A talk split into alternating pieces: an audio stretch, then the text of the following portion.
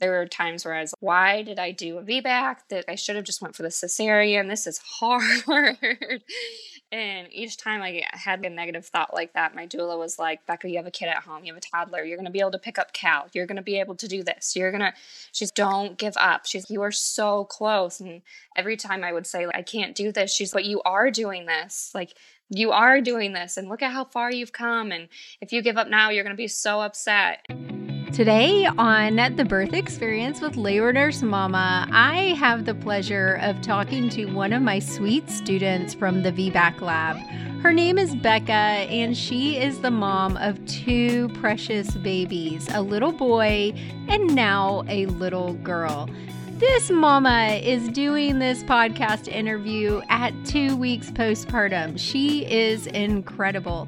If you don't know what a VBAC is, take a minute and go back and listen to episode 17, where we talk about exactly what a VBAC is. It's a vaginal birth after a cesarean. So listen in as Becca shares her beautiful VBAC story. I so excited about our guest today. I have Becca, who is one of my VBAC lab students, and she's going to be sharing her incredible birth story. We love birth stories around here, hence the name, The Birth Experience. So, we're going to start out. I'm going to let Becca just tell a little bit about herself. If you could just tell, like, a little bit about your story, about your first birth and what led you to the VBAC lab and pursuing a VBAC. So, actually, with my first son, I followed you on Instagram and I had a lot of information, good information you gave me. And I just researched a lot and I thought I knew a lot about like giving birth and the interventions and what you can do and say no and all of that. But I was not as prepared as I thought I was. So I ended up with an induction with my son at 41 weeks and it was the worst experience of my life. It was like traumatic. I ended I was in labor for 36 hours. I got stuck at nine centimeters, and then my cervix swelled, so they took me for a cesarean. And then two weeks later, I actually ended up back in the hospital for an infection that they couldn't figure out where it was coming from. And I was also admitted for that for another three days. So that was actually That's the first so night. traumatizing. Yeah, yeah. And it was at two weeks old, I had to leave my son home with my mom because of COVID. They wouldn't let me take my son to the hospital. But then we get to the hospital and they're like, Where's your son? And it was like, You told us we couldn't bring him. He's at home. It was just very devastating. So when I knew that we wanted another one, I wanted to have all the information I could. So I took your VBAC lab course.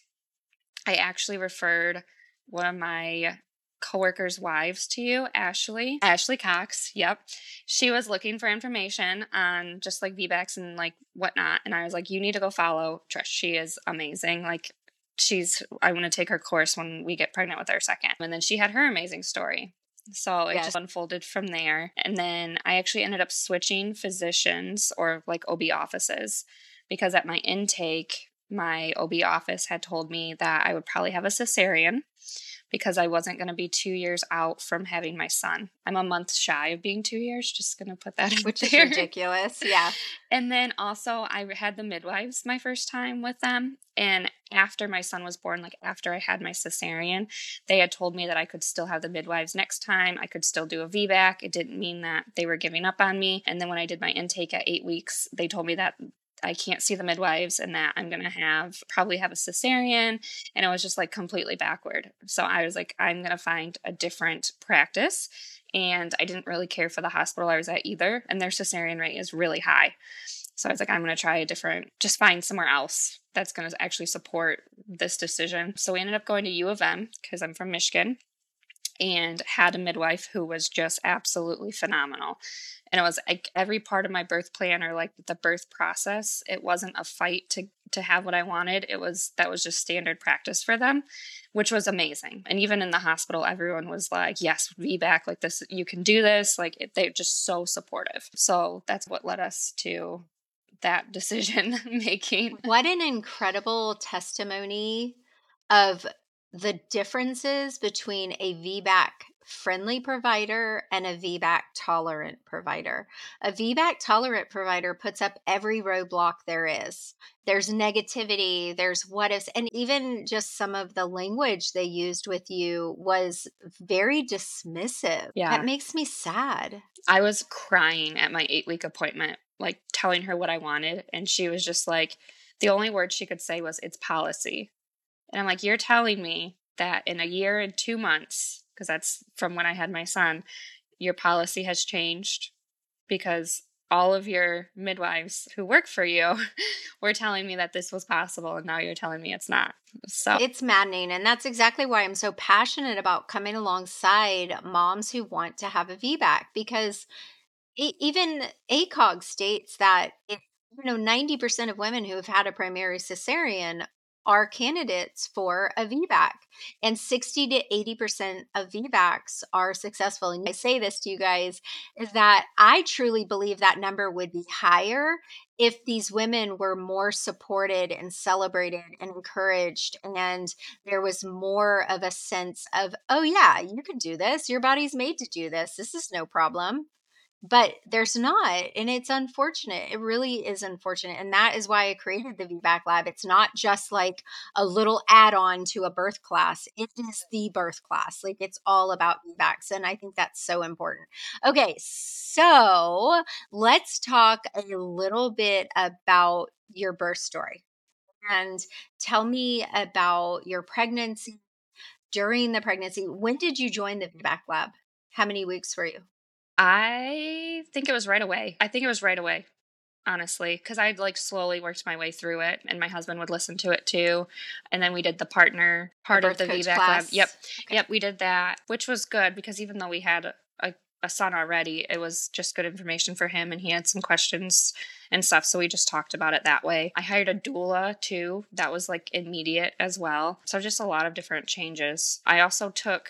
I'm a, I treat pelvic floor and I also ended up taking a someone else I follow on Instagram who does pelvic floor and pr- primarily is postpartum and like prenatal. She had a course, and I was like, I'm going to take this because I also had a pregnant patient at the time. I took it for myself for my birth, and then also to help others.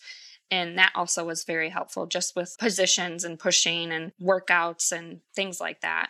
So just to, were to yep, prepare your pelvic floor Yep. i love that Yep. So that was great. Um, and that was just how it was. My pregnancy was pretty smooth, just like it was with my son. I never really had any issues with pregnancy. She was far more active than my son was.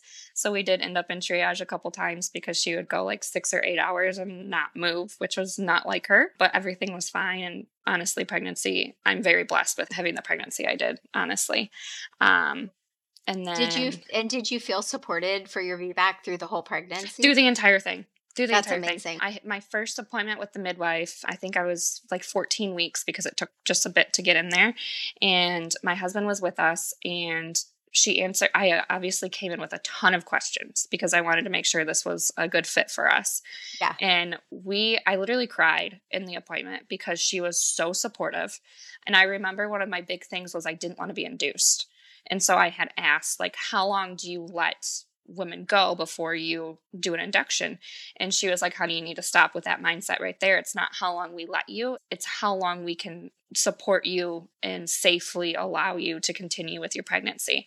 And I was just like, I'm getting goosebumps now, but I was just like, that is just what I wanted to hear. I did not want to be pushed for an induction, even when it came time because I was overdue. It's apparently a very baby hopping time. So they're very busy in the hospital. yeah. So she's, we're going to schedule your induction, but not not because I think you need it, but just because this is going to get your baby out too, because she knows there's an end date. So she scheduled it for 42 weeks. Oh, um, nice. And then we just quit from there. But yeah, from the first day, my husband's jaw was on the floor when we left the office, and we both were like, this was just night and day. We had more information in one visit than we did an entire pregnancy and postpartum with our son. So yeah, it was. But then I also, like, my friends or people who are pregnant around me, I'm like, the hospital around us isn't the greatest. If you're willing to make the hour drive, do it because it's so worth it. Mm. In And my what would- opinion. I love this because inside my birth classes, I encourage you guys to switch providers. If they're not supporting you, picking a supportive provider can be one of the most directly influential decisions you make on your birth by having a supportive provider. So, for the moms out there that have these little nagging feelings or this, oh my God, I really I don't like this provider. I don't know what to do, but it'll be so much work and I don't know if I can switch. What would you tell them?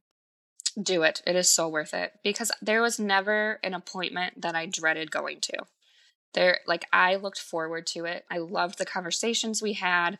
She really listened and understood what I was saying or what I wanted. And she was really receptive like to a lot of things and she wasn't sometimes you get those um like physicians or providers or like whatever the situation is and they're very judgy and it's you never i never felt that. I always felt supported. I always felt like my decision was valid. She always was just she just always was in my corner and that's just what you want I love that. And that's what we should have. That shouldn't be the unusual. That should be the norm. I just did a podcast last week. I recorded it, hasn't aired yet. Hopefully, it'll air by the time we air this. And it's all about coercive language in birth care. And when you said that about let, if a provider says, I don't let my patients, we don't allow this, if we don't let our patients go past 41 weeks, we induce at, we do this, we do that. That is not inclusive. That is, this is what I do, and that's what you're going to do because it's what I do. And that is abuse. It's not right. That's not right at all. And there's very other areas of, I don't want to say healthcare because birth is a natural process, but there's very other areas of healthcare, let's just say that, where people are not given choices, where they're told. Absolutely. Absolutely. I work in healthcare and we say that all the time. Like, so many, I work in physical therapy, and so many times our patients don't realize that one, they have a choice if they have surgery or not. Two, they can switch doctors. And three, they can pick which physical therapy place they want to go to because a lot of times we get people who go somewhere else and it's not a very good experience and they didn't know that they could just, whatever the situation is, they're just not educated. This fires me up because they think because the doctor said, oh, here, go to blah, blah, blah, that's where they have to go. And you do, we are consumers here. Like we are purchasing these services. So we have a right. Just, I don't know if how many happy hours you went to, but I tell the girls all the time, like, your birth, think of your, especially the labor nurse, because I tell you guys, if your labor nurse is not supporting you, fire her. Like you don't have to do it. You, I don't want you guys being like, you're fired. I want you to do it in a respectful way. However, if you went to a restaurant and you ordered a your whatever that you want and they're like oh no i'm going to bring you the burger because i don't want you to have this you should have this and this is what we serve to everybody on tuesdays. You would be like what? But when it comes to birth if your provider said oh i push all my patients on in lithotomy position okay that's good for you but i'm not doing that we're not going to do everything just because that's how you do it, because that's not best for me. But anyway, we could go off on a tangent. Tell me about the end of the pregnancy and how many weeks you were. Did you go into spontaneous labor? Were you induced? Yes. So at 40 weeks in a day or 40 weeks in two days, I had lost my mucus plug all day long. I was having contractions and pressure. I was texting my doula. I was, we actually thought I would end up in the hospital that night just because of how things were progressing. And then we got home that night and everything stopped. and this happened like all week. So I feel like it was like prodromal labor all week long. And it was one of those, I felt like the boy who cried wolf for several days. And then I went and saw my doula on who's also a massage therapist. That's a nice yes. combo. it, it was fantastic. I highly recommend. I saw her at just the day before I hit 41 weeks. So I went down and I saw her and she did just some like pressure point type things to see if she could get anything going. I don't know if it actually works or not. But then actually my hip flexors and psoas and like all this stuff around ligament were so tight on both sides that the baby like she couldn't drop because my muscles were so tight. So she just did some releases through there and even like standing up and leaving her the massage was like night like I could just already feel the pressure in my pelvis from like the baby being able to move down. And so I was like, oh, this is a good thing. She's hopefully I see you soon. Hopefully this baby's coming out. And so for the rest of that day, I was having like pressure in my pelvis and just things were moving. I could just tell things were moving. We were at a friend's house that night because my grandparents kept my son, which was nice. And I was just sitting there. I was like, I told my husband, I was like, we need to leave. I am so uncomfortable. I just want to lay down. I'm sure this is nothing, but something's going on. She got things moving. So I ended up having contractions that night, but they were coming like every hour to a couple hours. And then I woke up at about 6 a.m. and I was like, these are consistent. So I started tracking them. And at 6:30, um, my doula and I had code because I was like, I'm the person who keeps crying wolf. She's instead of saying that you're having contractions, just send me like a duck or something, like a little duckling. So I ended up sending her like five ducks. And she's, that's a lot of ducks. And I'm like, this is serious. so she was like, okay, talk me through it. And I was like, they're coming every five. And they weren't necessarily just the, like your whole like stomach, abdomen compressing. It was like the menstrual cramps and those types of things. And I was like, they're coming every five minutes. And she's like, okay. She's like, how bad? And I was like, well, I can still move and talk through them for the most part, but they're getting more intense. So at seven o'clock in the morning, it's also my husband's birthday today on that day. I wake him up and I'm like, "You need a shower. Let's pack. Let's finish packing the car. We need to go to the hospital." And he's like, "Really?" I'm like, "Yes. Like I just took a shower. Your turn. Let's go." so on the way to the hospital, the last because it's an hour, just over an hour drive to the hospital. The last ten minutes of the drive, I was like, "We need to get there." The sitting position was just very uncomfortable. I was having a harder time breathing through them. Just just uncomfortable. So we get to the hospital. I stand up. Things are better. We get into triage. They check me just to see because my contractions were coming so often. And I'm still only at two centimeters and 80% effaced. But they're like, there's a lot of, when they hooked me up to the monitors, they're like, like there's a, there's nonstop uterine contractions happening. And I'm like, yes, that's what I'm telling you. so they send us to walk and it's downtown Ann Arbor. So we walk two miles because we were going to breakfast, which I only ate like a bite of. And at this point, my doula had met us and I was having contractions the whole time, but I had just this one contraction. And she looked at me and she goes to the waitress and she's, We need a check in the boxes ASAP, like right now. she's, That was an intense contraction. We need you at the hospital or like closer because we're like a mile away. Then we had to walk. We didn't have a car. So we walk back, which takes forever. I love uh, that you walked. Yes, it. We had to stop. I swear, we stopped every like hundred feet. It seemed like at one point because it was just it was probably an interesting sight if you're driving down the streets and just see this girl with her husband or her arms around her husband. And so when we got back, they wanted us back at noon, which was three hours later. And when the nurse came in, she's like, This is a totally different story. I was like bent over the bed. I was my contractions were every three minutes. And then one of the midwives had came in and she's, I don't have your chart pulled up. How many weeks are you? And I was like, I'm 41 weeks today. She's like, Oh, we're admitting you. You are not going home because if things even do stall, like we're gonna just keep this going. So I'm like, I never thought these were going to stall anyway. So I didn't think going home was an option. So they get us into a room and I was sitting on the stability ball and I was just gently bouncing while they were asking me a million questions. My husband had just left to go get everything else out of the car because we didn't want to bring it up the first time. And all of a sudden I feel that pop and I'm like, oh, but I didn't feel like the water yet. And so I stood up and I was like, that was weird. And as soon as I finished my sentence, it was like, I was like, oh, there goes my water. And everything just happened so fast from there. I feel like your water breaking, it goes from like zero to 100. So I sat on the toilet for a little bit and I was like, I can't sit, I can't be here. This is so uncomfortable. They had, a toilet sit will get you. Oh, it was not my friend. So there's a tub there. And so I was like, warm water. Can I just sit in a tub? I think that's going to really help.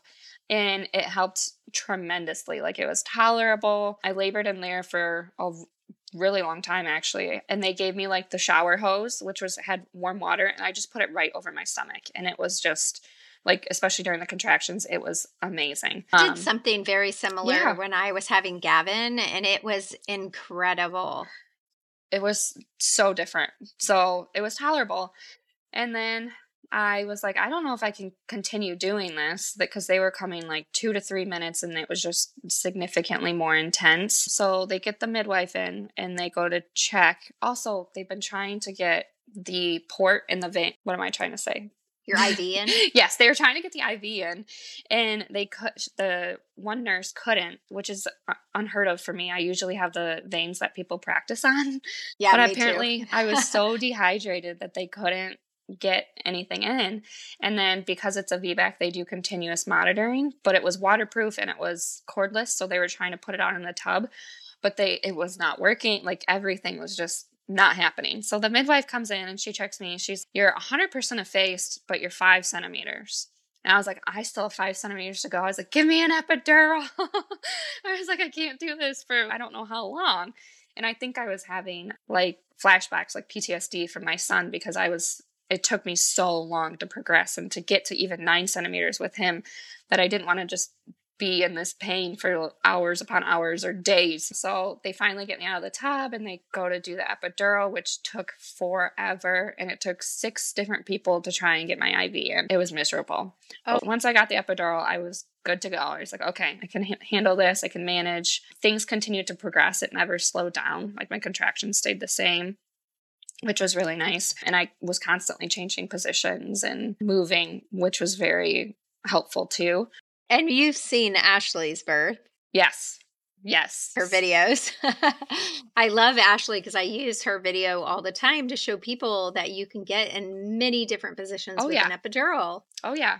And I actually learned that my epidural wasn't really that high because I could completely move myself. Like they did not have to help me move at all, but it was but enough but it did control the pain. Yeah, it was enough that it controlled the pain. That's a perfect um, epidural. So I was just like, I can still move. Obviously, I can't stand, but I can still turn myself around and yeah. do whatever I needed to do. They were very helpful. My doula was there. She was talking me through it. I was just trying to breathe through everything and not tense up and just let everything happen. And so it, I don't know, it was definitely hard, but it was a really, really good experience when I finally hit 10 centimeters. Because the nurse, every time I'd get like, they would be like, this seems real close because I'm like, there's so much pressure. Like, I something's happening. They, the one time the midwife came in, I was like, if I'm not at like a nine, don't tell me. she said, I'm not lying. You're at a nine and a half. and then the next time she came in, I was like, I think something's happening. So she checked and she's, You're at a 10. It's time to push. And I just started crying because I had never, I didn't make it that far before. Yeah. And it oh, was just so like beautiful. One of those, oh, this is it. This is, we're almost there. This is the end. And it was great because I even talked to like my nurse and my doula who they were in there the whole time and i was they asked me to do like a different position and i was like i have ptsd that's like the last position i was in before my cervix swelled with my son and and i was so close to the end and they're like we don't want to make you do something that's gonna cause you stress and i ended up doing it anyway because i was like it's a different situation it's gonna help and they were just all so supportive it was great so that's how that story went about I love that so much. And it's so beautiful how, and I want for any of you guys listening who are considering a VBAC, I want you to know that you can have a redemptive birth after a cesarean, whether or not you have a successful VBAC or a repeat cesarean. Because I have several students in the VBAC lab that end up deciding that the repeat cesarean is right for them, but the ownership of that journey and being able to walk through it on their own terms and their own decisions makes everything redemptive. And I just love so one of the things we do in the VBAC lab, obviously, but the people listening don't, is we have a whole module on your previous birth trauma and walking through your triggers and figuring out what are my triggers. So, like Becca was saying, she has some triggers from her delivery, which when she hit those triggers, she was able to work herself through them and walk through them. And I think that's really important because if you haven't dealt with your triggers before birth when it comes you may not even know what it's is happening and that's like with it for all of us. Let's say i'm trying to think of something like let's say you got food poisoning by a certain restaurant. If someone suggests that restaurant to go eat there you're gonna you, you might start sweating a little and your heart's racing a little and you're not even thinking about the food poisoning but you're like primal instinct is bad it's bad. And so I love that when you hit those triggers in a redemptive birth, you have to be able to move through them and you were able to redeem it. Yeah, it was great. I get tons of questions every day about my birth courses. And if you haven't joined us yet, I thought I would share some answers with you. What makes my birth course different than all other birth courses? This course is designed and taught by a labor nurse who is incredibly passionate about you and your birth experience. It is deeply rooted in evidence based care and facts. Inside my birth course, you're going to have access to a private community group full of other women ready to help you at a moment's notice. Imagine what it will feel like to have an entire group of women in your corner who you can turn to with questions and fears. You will not be alone on this journey. Another question I get is What if I feel like I don't have time? I know you're busy. We all are. But here's the thing you can work at your own pace. It is self paced, online. You have access for a lifetime. You can listen while you're doing the dishes, driving to work, folding laundry, or just hanging out. And what's really time consuming is putting off your own self care and then winging your birth. It's better an ounce of prevention now than a pound of cure later. This is a big investment for me. I'm not sure. Mama, a lot of insurance companies will reimburse you. Now, I can't say that for sure, but we can help you submit it for reimbursement. What if I decide this course isn't for me? No problem. We have a 14 day money back guarantee. No questions asked. Just send us an email with your name and your email that you used to join your birth course, and we'll take care of it. I'm not a first time mom. Do I still need this? Did your last birth experience leave you feel empowered, full of confidence, and in awe of your body's abilities? If not, you can definitely improve this experience this time around better than anyone that you don't get a second shot at this birth. Use this chance to learn your rights and understand what your body is truly capable of. You won't regret it let me teach my proven steps for having a better birth experience that you long for and that you don't regret. If you have any other questions I didn't cover here, head over to Instagram, send me a DM, or send me an email at info at labornursemama.com. But if you are all ready to join, then go to labornursemama.com forward slash calm, C A L M, because we want you to have a calm labor and a confident birth. There were times where I was like, why did I do a VBAC? That like I should have just went for the cesarean. This is hard.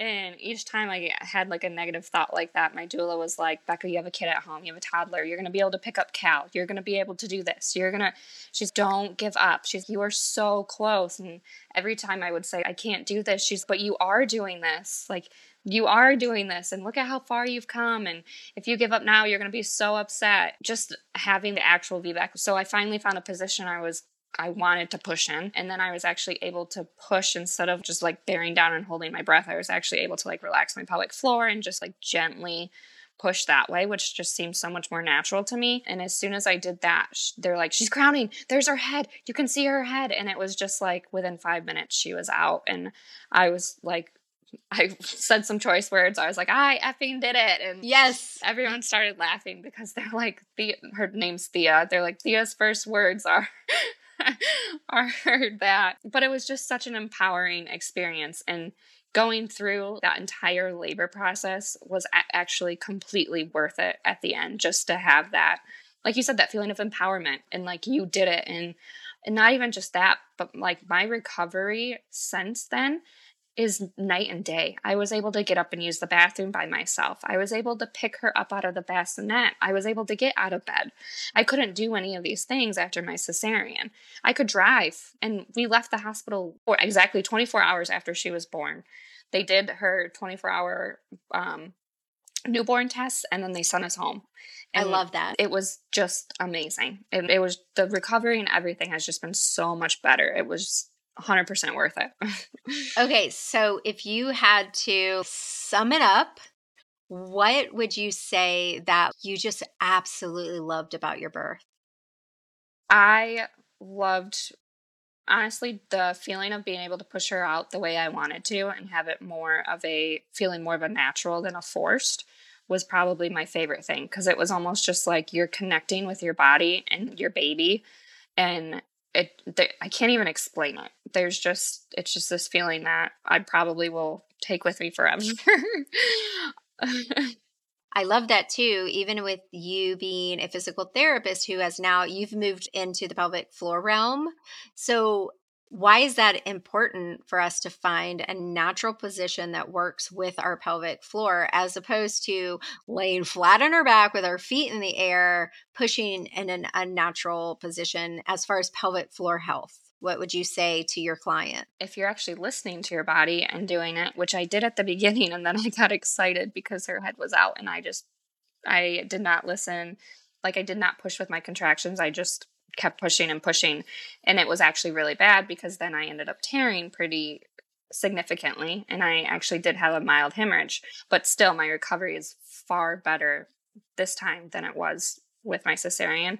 But it's just, you're going to have less tears of your, um, of the pelvic floor, you're going to have less trauma. It just seems more natural, at least in my opinion. And maybe it's because I had been doing pelvic floor, like I, I knew how to activate, which a lot of women don't. Like that's you're so passionate about VBACs and educating women on births and labor, and I'm so passionate about just educating women on what is your pelvic floor, and you don't have to feel like you have to pee your pants all the time, and you don't like you don't have to have pain with things. That's my thing that makes me so passionate about is that side of it. You need to come into the student community and do a workshop I would love to have you come do that because I think you're right. And that's that is where we as birth professionals have to work together. This is why I hired Taylor, our doula. Yeah. Because we want to come from different areas and work together Absolutely. to make the best experience for each mom. Yeah. And we can only do that if we work together. So I love that so much. Yeah. So you did take the VBAC lab. I did. How do you feel that helped you with your birth experience? It just gave me a lot more knowledge and like confidence with decision making.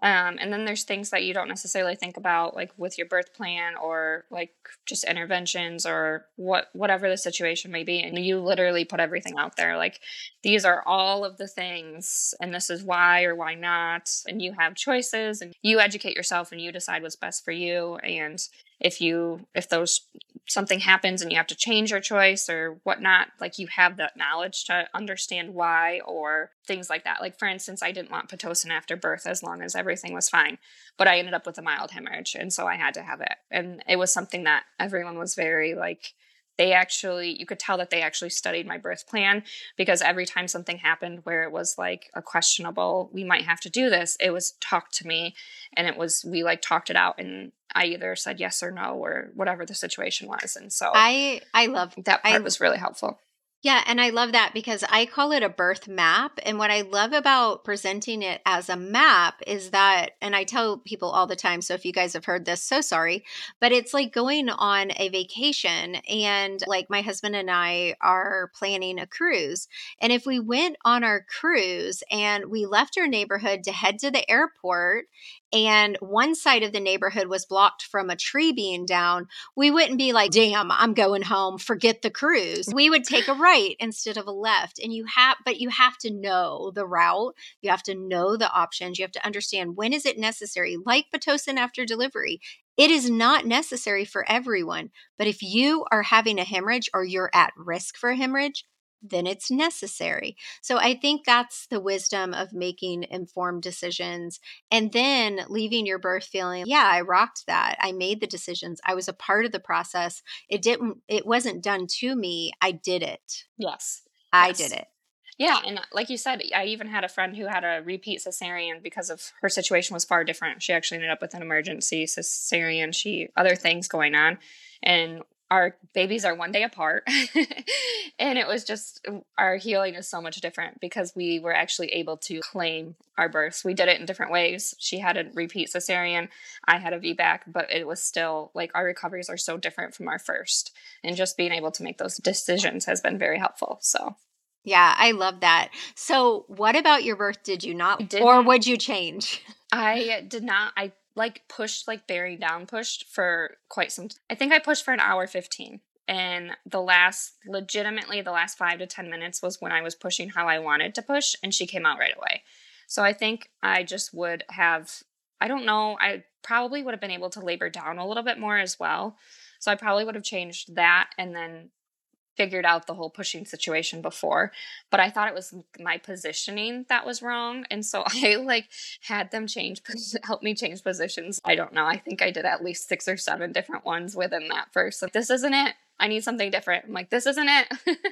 So we just went through all these different things and they helped and they were supportive. They thought i was crazy but because they're also trying to get my legs to go out which actually closes your pelvis and so I was like, no, you knees in, ankles out. Like, yeah, I kept yes. saying that. And I'm like, you need internal rotation. And I'm using like medical terms and they're just looking at me. I'm like, just trust me. oh goodness. That so. it's so maddening when everything that people are doing is going against how your body works. I and I just couldn't believe it too, because I think I don't know. I loved my doula; she was fantastic. But I also think that I could even help her further her her experience with her, I guess, patients or her mamas because just like the positioning of like legs, knees in, ankles out, and just some more information on pelvic floor. I wish I could go back to the first half of my career, how many times I had people grab their ankles and put their knees out. And I think, God, if I had only known, but we didn't know. know. Thank God yeah. for the internet for some things. That's actually how they had me start. And I was like, immediately, oh. oh, it's like, a go to. No. Yeah. It's a go to. So, what was I? I was going to ask you something else. Let's see. What surprised you about your contractions or your labor? So, with my first, I was induced and they came. I was at four centimeters and they were coming every one to two minutes and they were lasting the 45 to 60 seconds. And I get that's part of the induction, but I thought that was just, I don't know. I didn't expect my contractions to be so close together and so strong and so early on, like even at two centimeters and then again at five centimeters. That was just what was surprising me. I thought they'd be a little bit further apart. And then as you get closer to like transition and things like that, then they would closer together and more intense, which they do to an extent. But I just, we went to the hospital and I was I started out five minutes apart and we got there and I was three minutes apart. So I was like, this is it. But it wasn't. yeah. So that was probably the surprising part for me. And you you already had your epidural when you hit transition, I'm assuming. I had it honestly, I probably didn't even get it. I was probably at six or seven centimeters by the time they did it. So Oh yeah, because it took so many times. It took them for it took forever to get so... the IV. And then I actually feel bad because I don't know if it was a resident or just someone new, but it was definitely someone like training that did my epidural because there was two of them in there and she was so thorough that I was like it was driving me nuts and I, like each contraction she's like I'll wait until this is done. I'm like no, tell me now. Like talk, talk keep talking because the more you stop the longer this is going to take and I want that epidural now. I am so terrible. Be so I obviously I'm a nurse and I was an I was a student at one time and I was a trainee at one time. But me personally, for my births, I've said no to students. I was actually surprised. I don't know if she was actually a student, but I was surprised that they didn't tell us that. And I realized it after the epidural kicked in, and my husband and I looked at each other because, I, again, like being in healthcare and having to be like the student and, and learning and all of that, I'm usually very supportive of it. But at this point, I was like, I looked at my husband, I was like, that was probably one of her she's probably still trying to figure this out isn't she? And he was like yeah i was trying to tell you not to say like too much because she was clearly like new.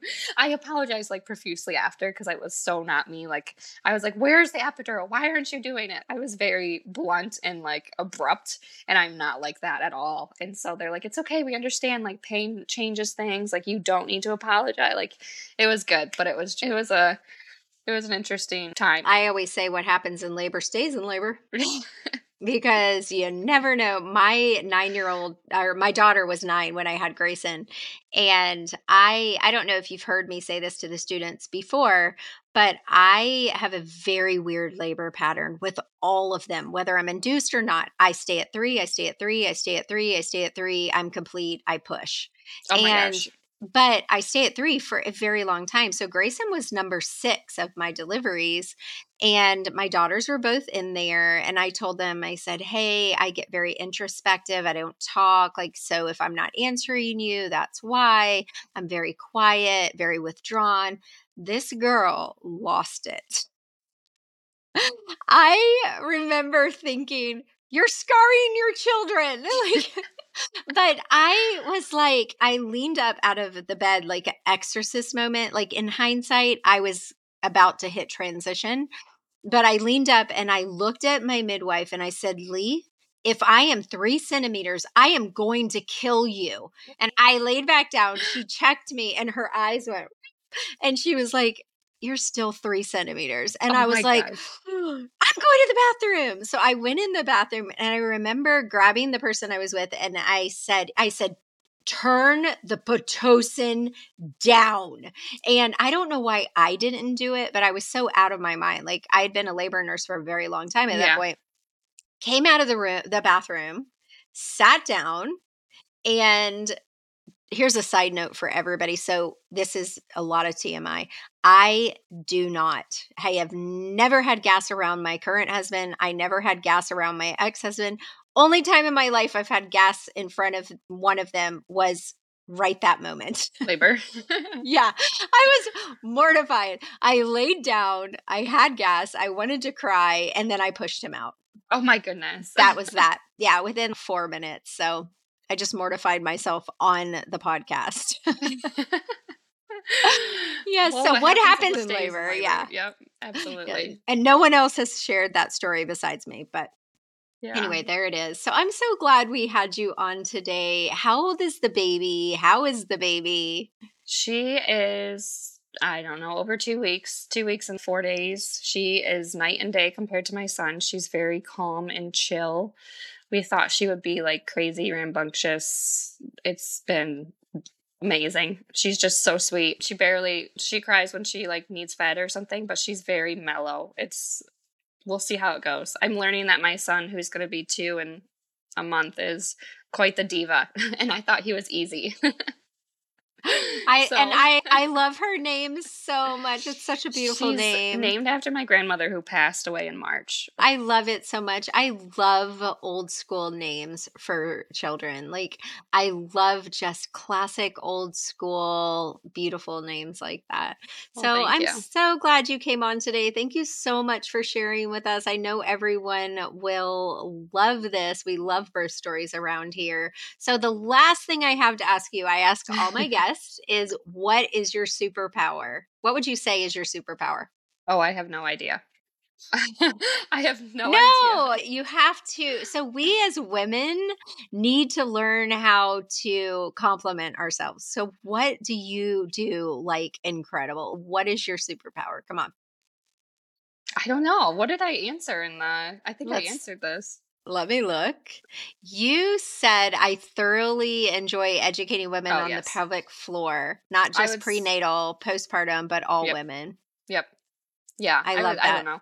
I just love that. Like taking care of people and just seeing them go from like this grumpy, upset, painful to smiling, everything's better. I don't know. That's I don't know if that's I a mean, superpower. Pelvic pelvic floor dysfunction can be quite horrible.